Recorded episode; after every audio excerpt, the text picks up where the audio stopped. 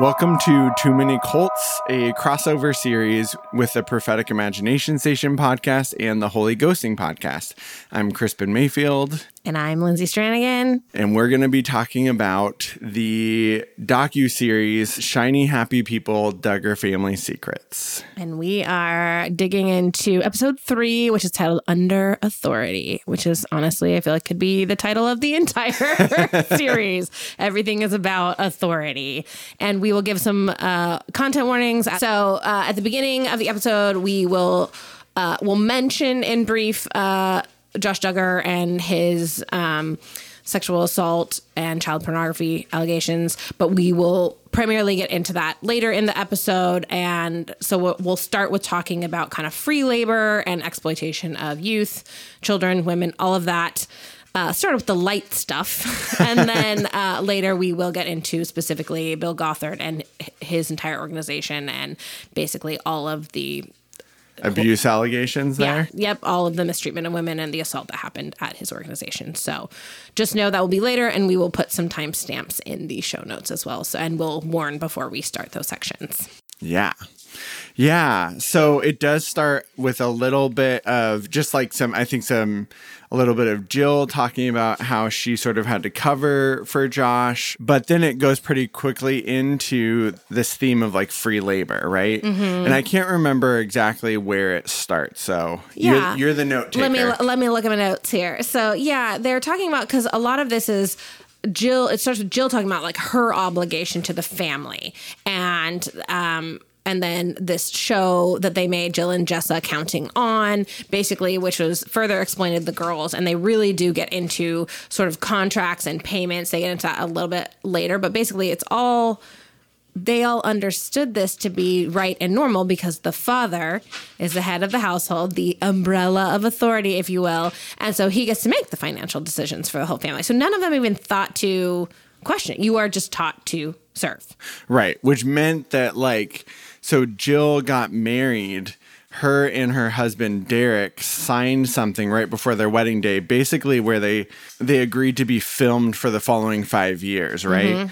Mm-hmm. For TLC, and did not see a dime for that time, right? It was all paid to her dad, Jim Bob. And they didn't even really think to question that at that time, mm-hmm. which is so interesting to me. And she said that once Jill got pregnant, which in the show, like she got pregnant within a month after getting married, which is wild. I cannot imagine like never being kissed and then just being like, bam. Oh my gosh. Now like, you're I mean, that's what they always told us, right? Yeah. 1 minute you're kissing, true. The next minute you have a baby in you. It is a slippery slope. It literally happened. And so at that point, Jill becomes a little bit, maybe the mama instinct woke up in her and she was like, no, I don't want anybody in the delivery room. And TLC was like, say what? They were not super thrilled on that. So they ended up, I think the agreement that they came to was having them film themselves. It's interesting because TLC's ratings were, the Duggars were their highest rated show by far, but the marriages and the births were the money maker. So it is on the backs of women that they are making this money. And, to find out that these women are not being there, they make the point, it's like literal labor, like literal free labor. Like she's laboring, like trying to deliver a baby. And the show's like, we need the world to see this. And backing up a little bit too, they mentioned something about like, it was like their wedding, the day before their wedding, there was a contract on the table. Mm-hmm. And someone just mentioned like, quickly, you need to sign this contract. And they didn't know what it was and just signed it. And so they did not really realize, no one explained to them. Mm-hmm. And of course, sure, they signed it. I suppose that's on them. But like when you when you're under the authority, you trust those people to have mm-hmm. your best interest, and quickly realize it was not their interest. It was. Right. Yeah. And I mean, one thing that stood out to me was one of the experts was comparing it to the Kardashians, who also similarly, like, they were being filmed. It was their labor, but they got paid for it. Whereas Jill Duggar at some point was like going to food banks because her dad had not given her any money. She was living on her own with Derek and their kids. And that also came up with the medical bills. She was like, we have this huge out of pocket debt, right? And reached out to TLC to be like, hey, can you cover this? And they're like, we gave all the money to your dad. You just need to take it up with him. Yeah, the fact that they, like, they're hot, like their hospital bills weren't even paid for by the show or her family. Like, again, this is not that. If you look at the conservative Republican view on wanting everyone to have babies and not actually paying for them, like, this is really in line with that. Mm-hmm. Like, this is the whole, like, oh my gosh, so true. The quote unquote, we're pro-life, but like, we're not actually going to do anything to help you with this. Oh my gosh. Yeah. So true. Yeah. I mean, what was it? They said that Jim Bob Duggar got paid $850,000, nearly $1 million for each season, oof, I believe. So that's the sort of money he had, but he was not giving it. And even when Derek, I think, went to him and said, hey, we need some money. Can you pay us? He's like, I'll pay you $10 an hour. Right? Like, wasn't that so insulting? Right. Like, yeah. He's like, how much, you know, I'll pay you $10 an hour for the filming, you know, for being filmed. And Derek was like, no, how much did they pay you? And he wouldn't say what he was paid. He was just like, I'll pay you $10 an hour. Just kept on coming back to that. Yeah. I just can't with that. Like, it's gross. So that leads us into, basically, we then start getting into, this is a pattern. This is not just the Duggars. This is, we love free labor of children. And so they're showing kind of some of it with the Duggars and like putting their kids to work. And the Duggars are all into, like, they have this do-it-yourself renovation thing, and their children are hammering stuff. But again, this is not just the Duggars. So they quickly launch into IBLP, all of their crazy programs, and talking about how kids were working like 15, 16 hours a day at these IBLP camps. And they're, and I know that, you know, I've talked to plenty of other people in evangelicalism, you know, like when you're putting on this, some huge VBS at a megachurch, the hours that people are putting in, and that's adults and children in that, it's not just kids, but like,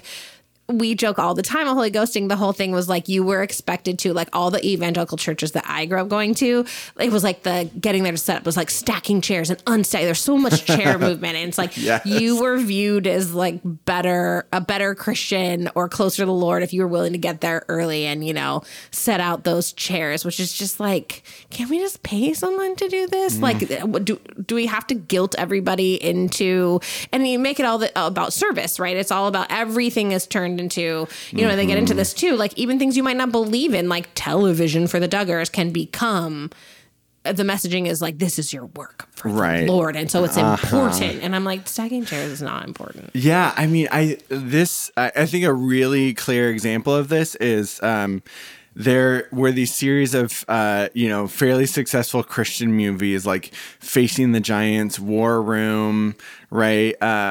Maybe you have no idea what these movies are. What was the one that, Fireproof. Oh yeah. Right. I mean, I avoid all these like the plague, but I know what I know that you and DL get into more like Christian media on your podcast. Right. So you watch some of that bullshit. Exactly. I do not. It was so bad. But what's interesting is, that was the Kendrick Brothers is the name of these two brothers that like created this production company that wrote and produced those movies. Facing the Giants was their second movie.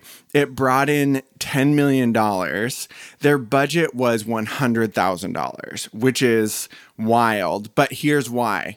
They didn't have to pay extras. They got their church. Everybody just volunteered their time. Yep. Right? So you can make a movie that with a budget of $100,000 and then get $10 million back. And do any of those people get any thank yous, any compensation? It doesn't matter. It is about the ministry. It's about the word. It's about their jewels in heaven. It's about giving the message out there. They will receive their reward later. Right. The other thing that I thought of here, I mean, just the one thing that they talked about with IBLP is some of these were like teen programs, but some of them were like, in lieu of college, right? Mm-hmm. You can go and serve in this place. And I thought so much of YWAM. Yeah. And I think that that's Youth with a Mission. It is, it's common in a lot of evangelical circles. It's basically a mission organization specifically for people that are coming out of high school that want like a short period. But what's wild about it is you can go into it and you're like, all right, like, you know, I'm graduated high school, I'm going to join YWAM, and maybe you do, you know, one of their discipleship training schools, which sounds so much like IBLP. It's a DTS. YWAM is also about the initials. Maybe not as much as Gothard because, he threw out some acronyms. Yes. But I think like what's wild about it is like, sure, like go do that for like a summer or for a few months, but like people get sucked into it. Right. And they stay there. And so you do things where it's like, oh, I did like a counseling school in YWAM. Like I spent like half a year studying counseling and listening to all these lectures and doing all this homework. But where does that credential matter outside of YWAM is nowhere. Yeah, it doesn't. Right, exactly. So it's that was what came up for me was thinking about like people that get into these like evangelical institutions and you put in lots of work. And it's like monopoly money or something like that. Like you can't actually take it with you. The only place that it matters is within the institution. So it just naturally keeps people within the institution because it's like, where else do I go? Like the only qualifications or experience I have matter in this specific institution. Yeah, and there was someone said very early on in the episode that fundamentalism exploits people who have no other options. And in this way, it's also just not giving people other options, right? Like your skills are only good for this tiny bubble universe. And yeah, it's very scary. It's why people don't leave. And, you know, we'll get into that more later, especially with the women trying to leave abusive relationships. There's a lot of reasons for that, but they really did create this perfect, quote, big air quotes, perfect system, but for people to just stay forever. And the YWAM is similar. I'm sure that, you know, listeners, there are many other organizations that operate similarly, but basically just kind of keep feeding into like, oh, here's another program camp thing that you can participate in and feel useful and like you belong and make sure that you don't leave and go.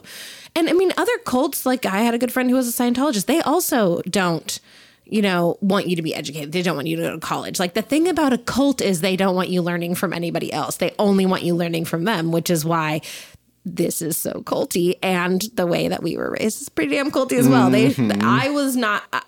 I couldn't learn from any outside sources outside of evangelicalism. Right. Those are the only voices I was allowed to hear. And turns out you can still grow up to be a raging liberal, even if you were raised that way. So sorry. I'm just waiting. I'm waiting for some of these Duggar kids. Like one, I cannot wait for the first Duggar kid that comes out as queer. I mean, that will be very hard for that kid. But I also am like, it has to happen. Like there's no question in my mind. Statistically right. Some of those kids are queer, whether or not they're ever able to realize that is another thing. But, in the section where they're talking about all these kids and the hours that they would put in working for Gothard, they did get into, there was a sub-organization called Alert, which was Gothard's like paramilitary organization, which was basically a militia of homeschooled boys, which was terrifying. I didn't know that this was a thing. No, me neither. And it was, literally like uniforms, drills, like the whole nine yards. It just seemed like a lot of toxic masculinity. Just like so angry. It was, intense. Right. I mean, it fits. Like this is like, this whole thing is fascism. I think about like Joshua Deese. I think in the first episode, who's mentioned throughout this, I love seeing him because we interviewed him for our podcast, talking about This Present Darkness by Frank Peretti a couple of years ago. But he says this phrase basically where like he's paraphrasing Gothard saying like, hey, like authority isn't that bad. Like just give it a chance. And like that is the whole, that is fascism. It is like as long as someone is in charge and we just suppress all dissent, like that is the best way and things will go really well if we do that, which was like Gothard's message. And we know that obviously goes really well. Yeah. Suppression doesn't go well ever. No. Let's look to the Catholic Church for that, shall we? Like, I feel like maybe some of us could have learned somewhere along the way, but religious organizations and people in power keep doing this same shit over and over again. Before we move into the next section, which is kind of like the business of IBLP and kind of the money and sort of Bill and his shadiness and how that was, I wanted to make one note. So that a couple of the women who are ex-IBLP were talking about some of these work programs and being youth and giving free labor. And they were talking about two things that stuck out to me was there was like this prayer room that they would lock you in if they thought that you were disobedient or, you know, not doing enough. And like one gal gave the example of she was wearing a tiny heel on her shoe, like the tiny, and it wasn't actually against the rules, but her direct report supervisor, whatever, didn't like it. And so I think she said that she got put in the prayer room for 4 days straight, right, which is like a hotel, an empty hotel room with a Bible. I assume they have to feed you at some point. Yeah. But yeah, it sounds pretty messed up. And again, I mean, it's just going back to everything that this organization did was really extreme and, you know, more extreme than what I was put through as a kid for sure. And, you know, it was this shame was a really powerful tool that was keeping everybody in line. It seems like especially the girls were more shamed and then the boys were like doing this military recruitment. I mean, they were all absolutely suppressed and none of them were able to think for themselves, but it felt really different how the girls are like punished for wearing a kitten and have to go and the boys get to like train with guns and march and stuff. And I don't know the exact details, but the way it came across was like these were like teenagers at the camps or like people that had just graduated high school that were sort of under the leadership or authority of people that were also like maybe in their early 20s, right? Like, which I don't think age always makes a huge difference, but like it made me think of the Stanford prison experiment, which is basically like where they at Stanford, the psychology department set up this experiment to see when people are given roles, guards and prisoners, how do the guards end up treating the prisoners? They had to stop it because it was became so vile. Like you create a system. They were going to do it for 2 weeks. They did it for 6 days. Everybody looking back on it is like they should have stopped it as soon as it began because it created this environment of abuse of power so quickly, just like that. These were like college students that knew each other on campus and it just evolved. And so I was thinking about that. This is creating that same environment, but nobody is interrupting it, you know? Right. Well, there's absolutely no checks and balances. Right. And, I mean, if you listen to Holy Ghosting, you know, I told my own deeply embarrassing story of taking part in a like persecution reenactment when I was in college and I got like cast as a jailer and I got to like, you know, be put in a position of power over people being fake tormented. And I'm so embarrassed because I like lived in because you enjoyed it. You got in touch with your dumb side. Fun. And I was like, oh yeah, like the Stanford, all of those things that you hear, I'm like, I can see how quickly you're just like, you're given some power and you're like, yeah, I will. Like they gave me cans of wet cat food to put in front of like these prisoners to like put their faces. Like I couldn't make them eat it, but I could just pretend like I don't know. It was very messed up. So to anyone who went to that persecution reenactment at Biola in 99 or 2000, I'm sorry. But anyways, something's in the water in Southern California universities. Yeah, apparently. My gosh. So yeah, all of these people are just being horrible to each other. They are given some power and really bad information. And I'm going to say that these umbrellas of authority seem to be making people a little drunk on their own authority and no one is respecting one another. And it's all... Yeah. One of the places that stood out to me there, I didn't quite understand where they kind of like took a little side street to talk about courting in this part as well. And talking about how, well, for one, like Jill and Derek, like Jill was going to, I guess, go on dates. I don't know how that works in a courtship setting, but was going to go on dates with these two other boys. And her dad was like, you need to go on a date with Derek, which like she's happy because she's married to him and she's, you know. Yeah. But looking back on it, it's like, yeah, he was totally controlling that. And Kristen Kubas de May has this just really poignant piece that she says, really, this was about a father controlling his daughter's sexuality and controlling his children's future. And that just really stood out to me as just like so clear and plain. Like, think about who you marry and the impact that has on the rest of your life. And so this idea of courtship of, you know, we talked before about evangelical arranged marriage, right? Like going back to this umbrella system of like, you don't get to make choices for yourself and it has an impact on the rest of your life. I just thought was really worth noting. Well, and it's so patriarchal and it's the way of courtship. It's about purity supposedly, but really it's about control and it's about a father controlling his daughter's sexuality and her got choices that will affect her for the rest of her life, which is bonkers. And like, good for Jill that it's working out for her, but I can imagine we hear stories later of many women that it didn't. So, oh my gosh, yes. Well, right. And also the fact that like she was gonna go on these dates with two other guys, but like her dad beat her to it, and so she just like went with the first guy. I'm like, do they all just go for the first guy that they go on a date with because they did, or maybe I don't know. I'm sure they have no idea. They're not taught what to look for in a partner. No. They're not taught to have any say in it. This gets into a whole other thing, which DL and I talk about when we talked about I Kissed Dating Goodbye and some other Christian dating books. But if the whole idea is like you are dating for marriage, then it's sort of like puts the cart before the horse, where you have to go into it being like, I am going to marry this person if I'm going to date them, which then takes away the question of like, do I want to marry this person? Right. You're just assuming that you're going to. Right. From exactly. The get-go. Yeah. It's a disaster. And then that leads us into, so the episode next kind of starts getting into the overarching business of the IBLP and really getting into Gothard and how, you know, he came across as really authentic and down to earth to a lot of people. He drove this old car. But apparently in the, you know, the background, his family's making all this money. He's making tons of money, but he's not being super showy with it. But it was interesting. I didn't know this. It was said that like IBLP's biggest donor is a CEO of Hobby Lobby. Mm-hmm. So that's a nice little conservative shit stew right there. And he like had all these connections with like Mike Huckabee, mm-hmm. like just a lot, and like a lot of these centers that they talked about were gifts from governments, like from Republican, yeah. like leaders.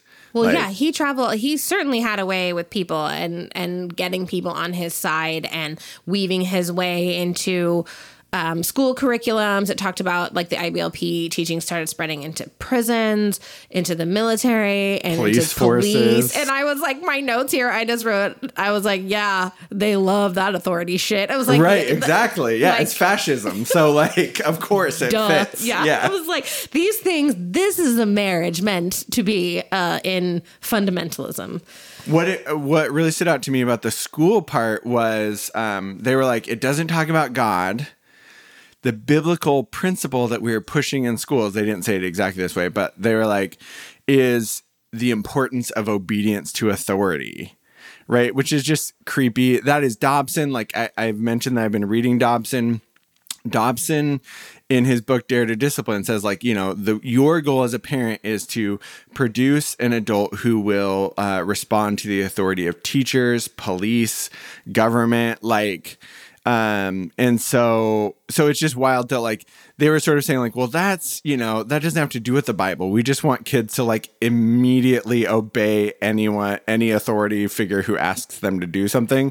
And critics were like, we don't want this like for our kids. Like, no. We don't think that while like immediate obedience isn't like a societally held value. You're pushing for this thing. Right. It's not healthy for anyone. But that was the way the IBLP functioned. The oldest male present was in charge, period. So with that, talking about the male authority piece, this is now kind of when we are going to get into some of the things that happened under Bill Gothard's watch at IBLP, specifically accusations of sexual harassment and sexual abuse and just general male toxicity, grossness, all those kinds of things. So if you don't want to hear that, please skip ahead as we're going to dive right into it.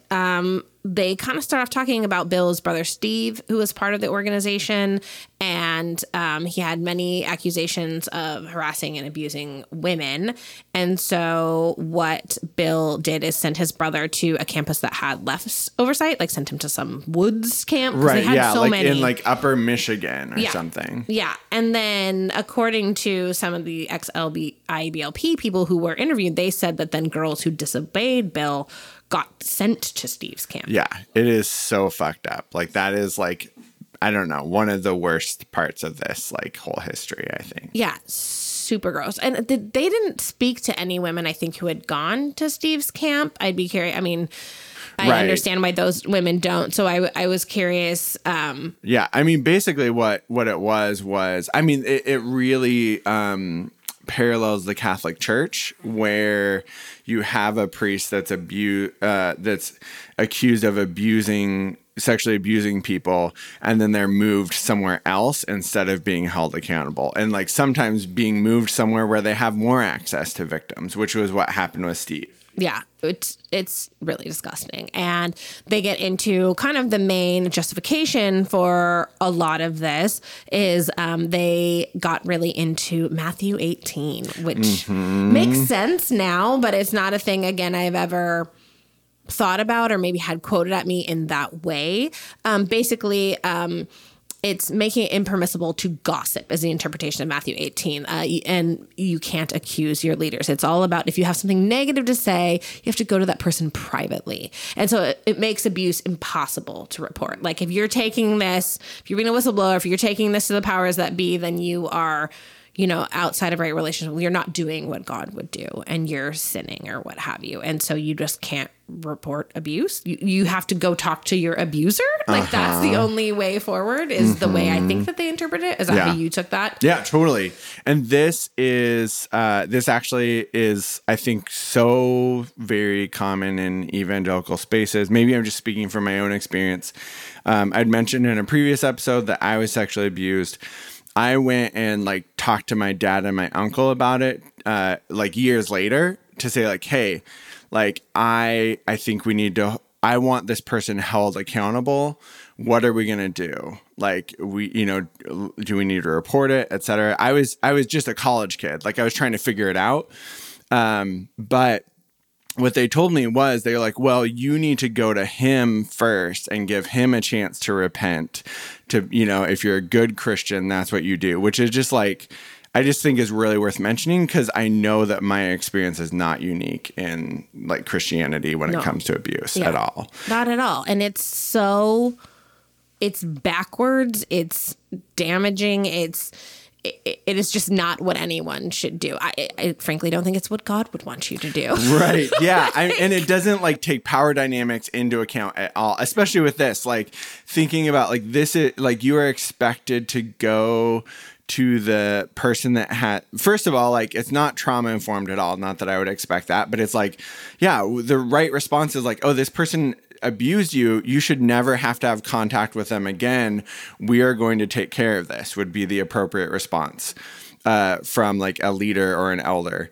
But then also to say like, you are like somehow like you're going to talk it out with this person that holds power over you. I mean, it reminds me of like in my master's of counseling program, there was a professor that I had some big issues with, basically because of like homophobia, misogyny, and racism in his courses.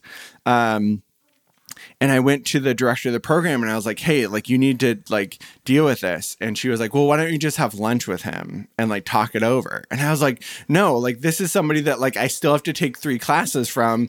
They are going to grade me. They decide whether or not, like they're in a position of power over you. Exactly. And like, it's just so fucked up. So like, I think there are like, whether it's sexual abuse or otherwise, like there's so many examples of this, of like, Christians not reckoning with, at least with evangelicals, not reckoning with power differentials at all. Yeah. No, they don't. They kind of love the power differential. Right. I mean, that's the other thing is like with this, it's like, is it like that they didn't know or is it just like, no, this is the best way to like suppress? Like, yeah, because there's a clip of,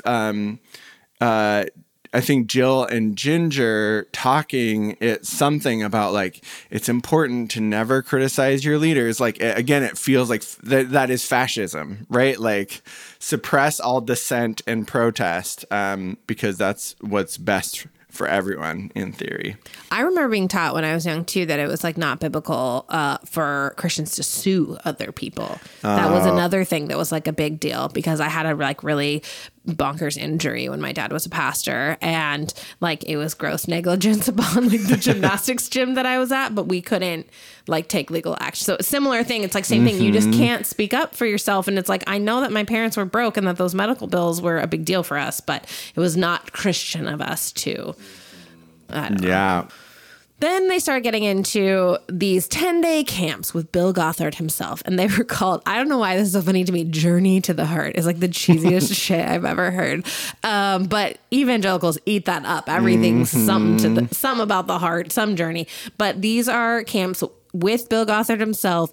Everyone gets, and these are young people. And I don't know if it was clear if it was just women. I think it was men and women. It was only women that they interviewed as to what their experiences were with Bill Gothard. And so everyone got some one-on-one time with him. And I put in big, like, parentheses, like, all caps in my notes, grooming interviews. Like, they didn't call them that, but that is what they were. Bill was sussing out these women and who kind of maybe was more fiery and who had... And he would ask questions of them, like... ask them if they were a virgin and things like that, which is so wildly inappropriate for leader, pastor, really anyone to ask you ever. It's none of their business. But again, when virginity is put on such a high pedestal in this, like, they're used to that. Everyone is talking about, especially girl sexuality, constantly. Did you have, like, is there anything in that part that, like, stood out to you kind of when they're getting into these? Yeah. I mean, I think one of the things that really stood out to me from that is, one of the women said he didn't need to test our boundaries because they'd already been broken down, which I just thought was, like, so poignant and true, like, from the start, right? Like, this whole system is set up to abuse those that don't hold any power. Yes, 100%. It feels like these poor girls, they didn't know any better. They didn't, this is all that they knew. And they had their own opinions literally and figuratively beaten out of them.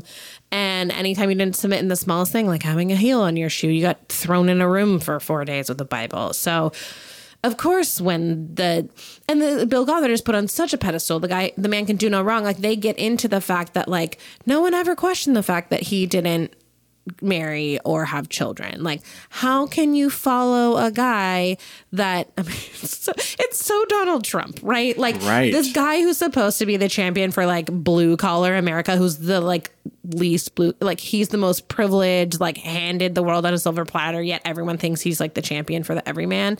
It feels the same, like, the disconnect there of, like, why is this guy the guy that you're putting on the pedestal? Because he isn't actually doing any of the things that you espouse to believe in. He's not even living out these values.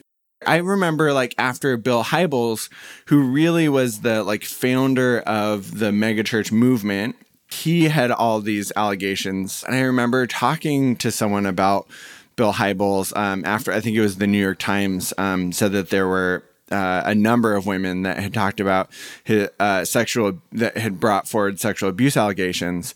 And I was talking to them and they're like, yeah, but, like, I just remember the way that, like, God really spoke to me through Bill Hybels. And I was like, well, you should read the article. And they're like, oh, I already did.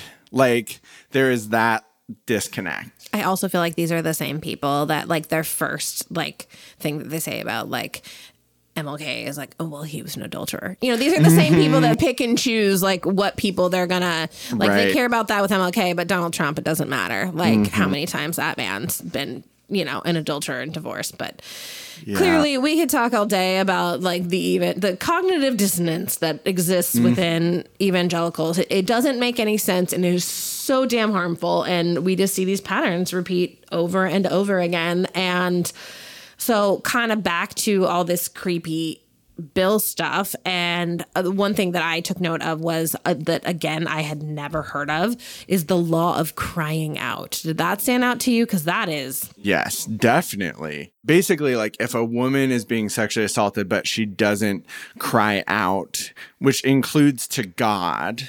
Right. It sounds like specifically they think she needs to cry out to God. Like, does it have to be out loud? Can it be in your head? Right. I mean, like, what are the rules here? Yeah. Which, you know, we know that it is so common in those situations for people to have a freeze response. They're so taken aback. They don't know what to do and they just freeze. And And yet the idea is like, if you didn't run away, then you are equally to blame. Yeah, I wrote down, it was like in an IBLP like packet. It said, God has established some very strict guidelines for a woman who is attacked. She's to cry out for help. The victim who fails to do this is equally guilty with the attacker.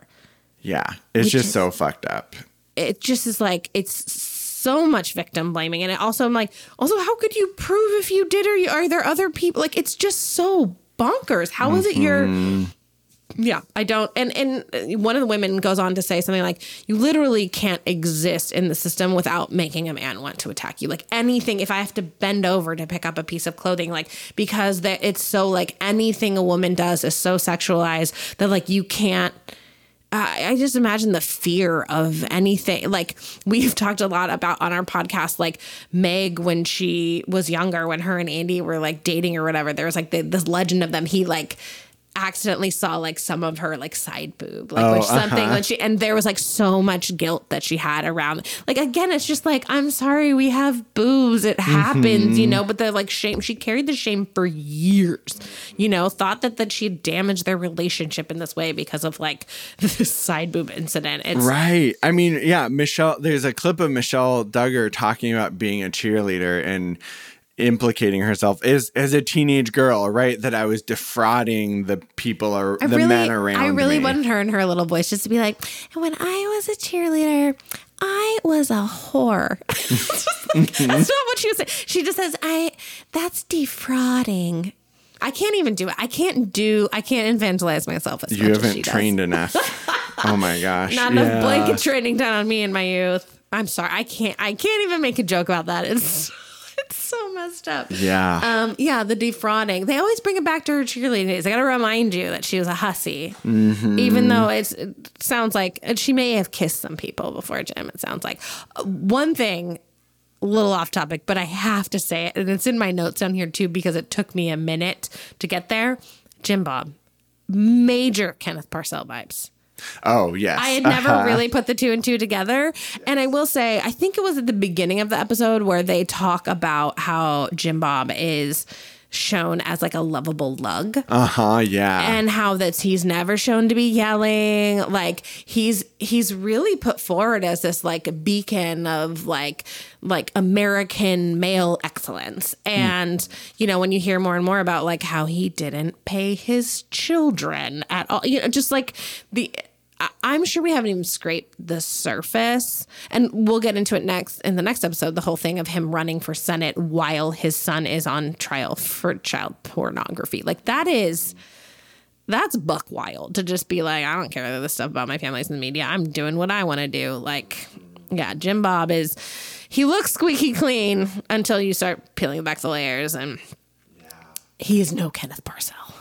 One thing that gets mentioned in here, I think we'll wrap up with this, because we're talking about the ways that the system and the theology and the ideology was really like carving out the space just for abuse to exist with impunity. And one of the things that the survivors talk about is how suffering was continually glorified, which I know is an important topic to you. Yeah. I mean, the glorification of suffering, I think, is one of the biggest problems I have with evangelicalism. And I think that it lends to so much abuse and people putting up with things that they shouldn't, men and women. But I know specifically women sticking in abusive relationships in situations that they shouldn't be in. There was one quote from one of the survivors in this episode that like hit me like a ton of bricks. And she said something about that she almost was jealous of friends who had been raped because she felt that God could use them more than her. And I remember I didn't have that exact same feeling when I was younger, but I remember feeling like I didn't have a testimony. I didn't have some big sob story of doing horrible things or horrible things happening to me. And people believe that the worse things happen to you, it's like but that's better for your testimony. It's better. It's a better story for God. You got to turn that into, and it's just like, maybe we don't need that. And it's funny. I mean, I see that still in America. Like I joke about this, like with The Bachelor, like the trauma dumping that happens on these dates. Like there's a formula for when you're supposed to like dump your trauma on the show. And it's like way too soon, but like, you know, you need to get your like hooks into and everything is like the poor bachelor. These like dummies are always like, well, it made you the person you are, so I'm glad it happened. You know, they like never know what to say. Uh-huh. And I'm like, that's not really like, no, that's not the proper response. Like, yes, we maybe are strong in spite of the things that have happened to us. But this whole narrative of like, we are strong because of these horrible things and God can never give you more than you can handle. Yeah. I hate it. I have big problems with it. Yeah. Right. And like, that's where, I know that a lot of feminist theologians and like feminist theology, like have really pushed back against thinking about Jesus on the cross and like glorifying that suffering because they've just said like, yes, systematically this has been used to oppress women for centuries, to say like, look at Jesus on the cross. Like you are identifying with Jesus in this way by suffering. And really it's just like, it is just dominating and oppressing women. Yeah.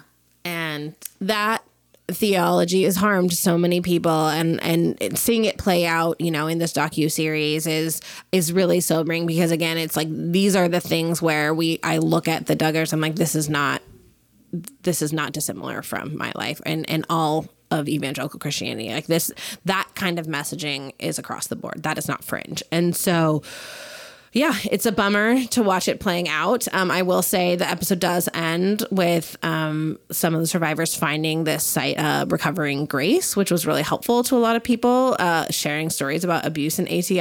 And that's where people can get their power back and find their voice. And I'm so glad that this exists and that survivors are speaking out.